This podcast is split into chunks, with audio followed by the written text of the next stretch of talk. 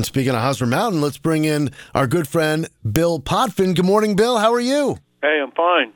Good to have you on here. Of course, I talked to Bill a few months ago on my show, Hometown Threads. Now we get him back here on Wayno show. Wayno out dealing with some voice issues. But, hey, long holiday weekend. Got to pick up some Hosmer, right? Yeah, well, if you want to bring back the good old days, at least.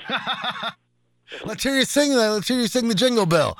The good old days. I can do it, by the way. I know. Go ahead. Go ahead. I don't know. Bring back the good old days of Hosmer Mountain, the good old way to satisfy your thirst. That is great. Back to the good old days at Hosmer Mountain. We're here to stay. Here I thought I was putting you on the spot. Great job, Bill. I love it.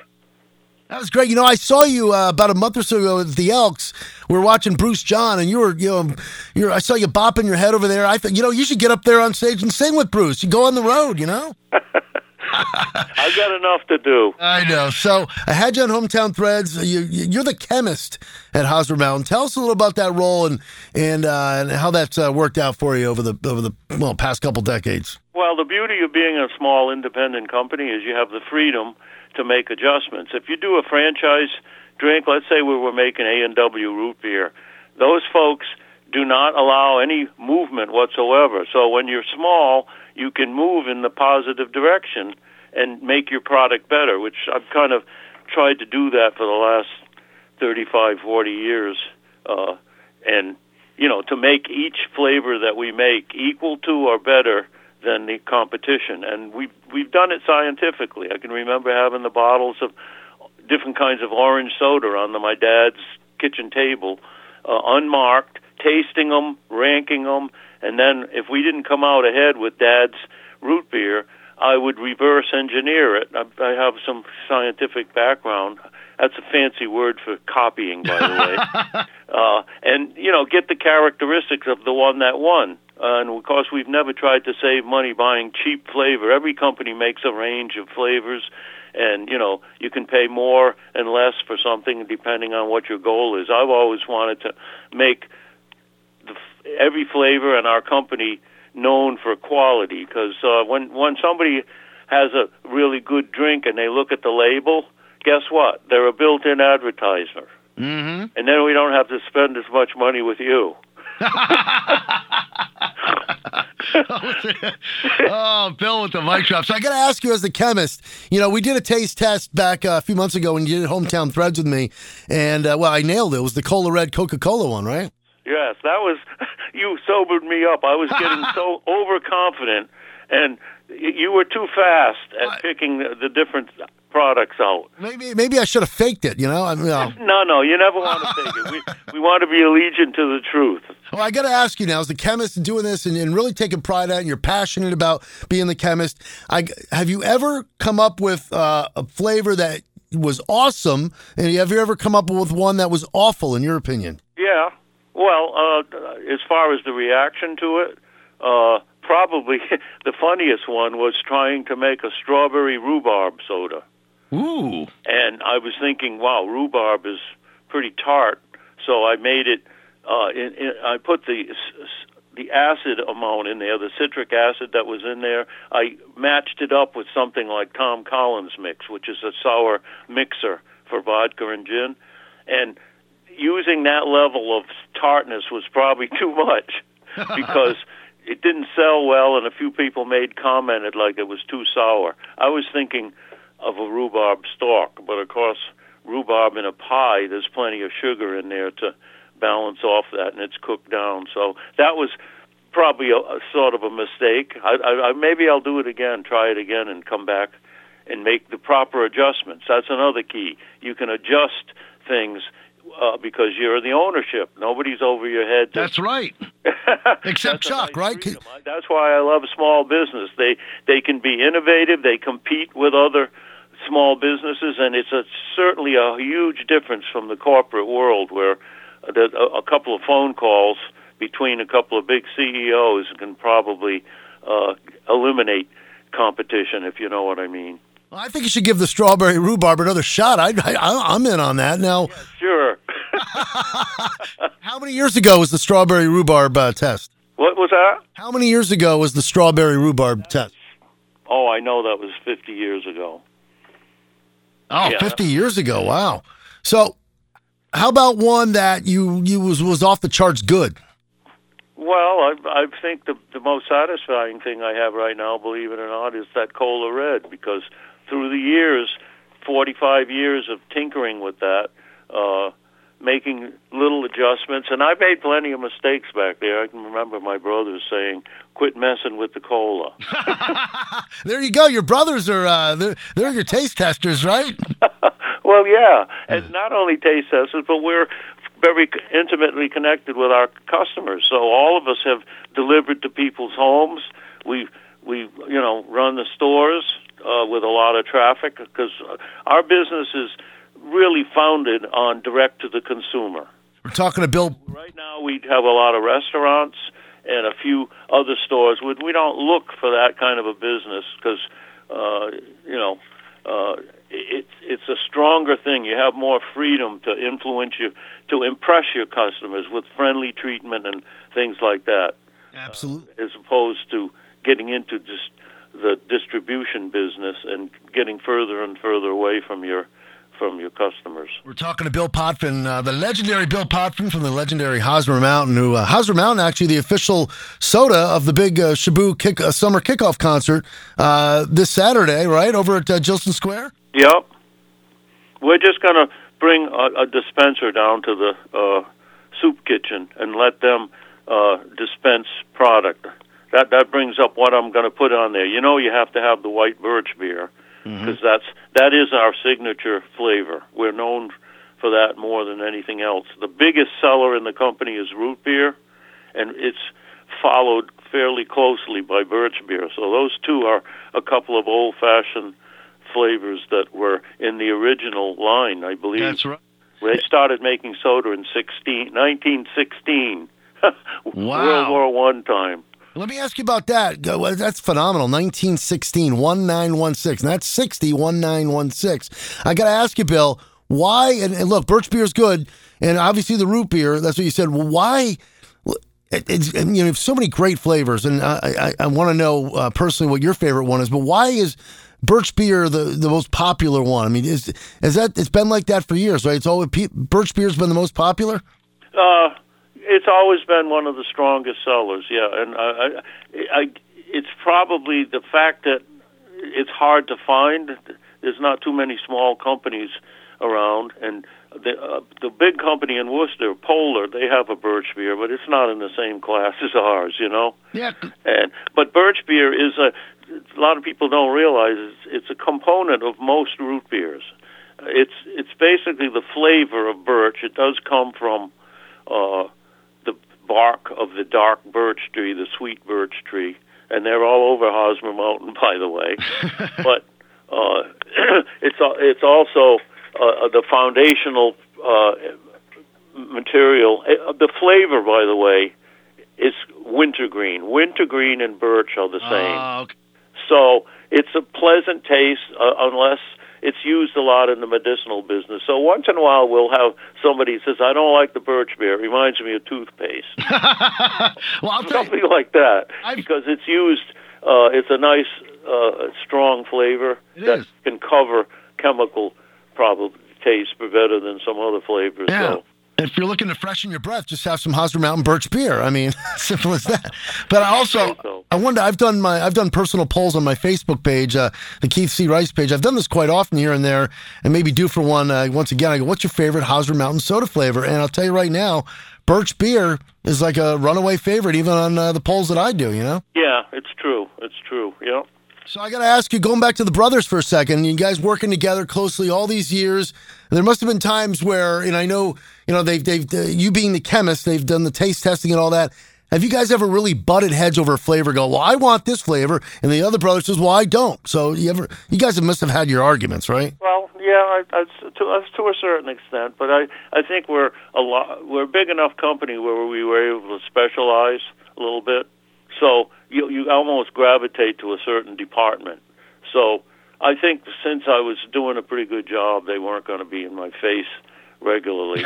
In the meantime, my brother John and I were the the non-hands-on guys, the guys who have trouble with a screwdriver, and Andy and Chuck are very skilled in a lot of different disciplines that are important in manufacturing, keeping the place running.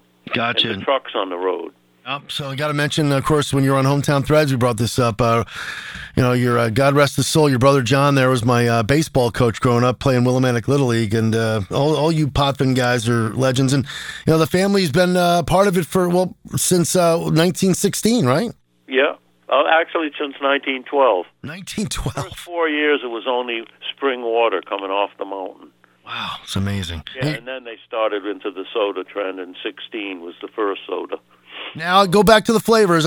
What is your personal flavor, and has it stayed the same all these years? Yeah, orange dry is pretty good. Orange dry? That's a sleeper.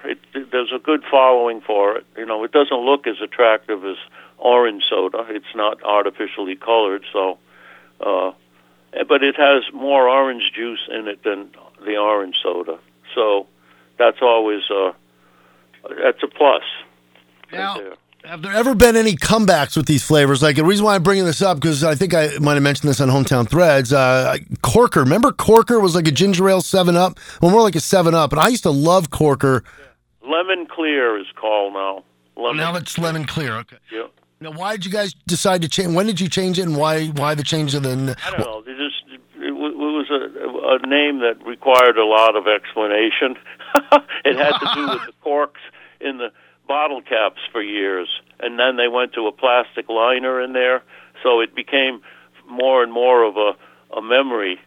And so, how many times can you say, what's Corker anyway? It was the name of a lemon soda from Virginia Dare Extract Company, Brooklyn, New York, who we still buy from. I remember collecting those bottle caps, too. I mean, that was a big part of my childhood, getting the Hosmer Mountain and, the Corker, the Cola Red, the Cola Blue, of course, the Orange Dry, root beer, birch beer. What else am I missing there? Sarsaparilla. What about the ginger, the one that you brought by the studio here a few months ago? Tell us about that. Which one? The ginger beer? Yeah, the ginger beer.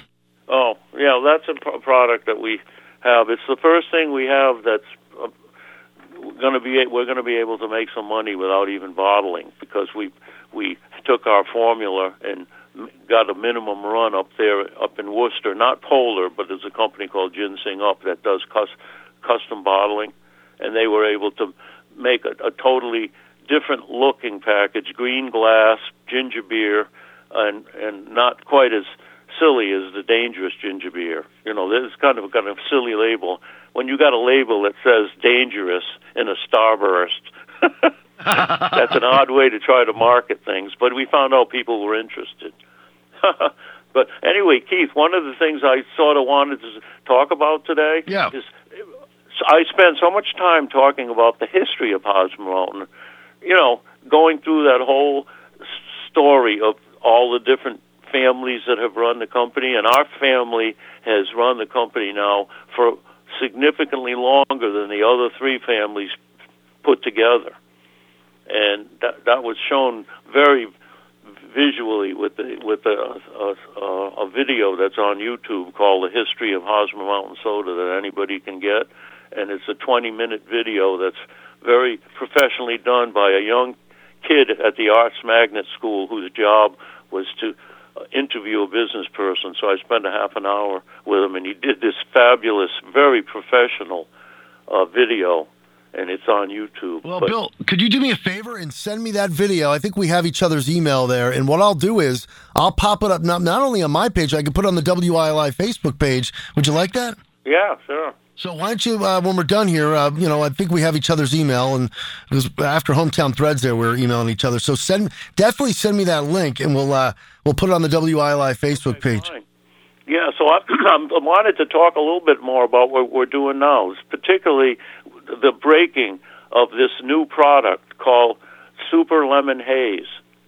It's a fabulous CBD seltzer with a lemon flavor, and I don't know if you know anything about the CBD market, but there's people that are using the oil or using the beverages. They're usually in cans for health reasons.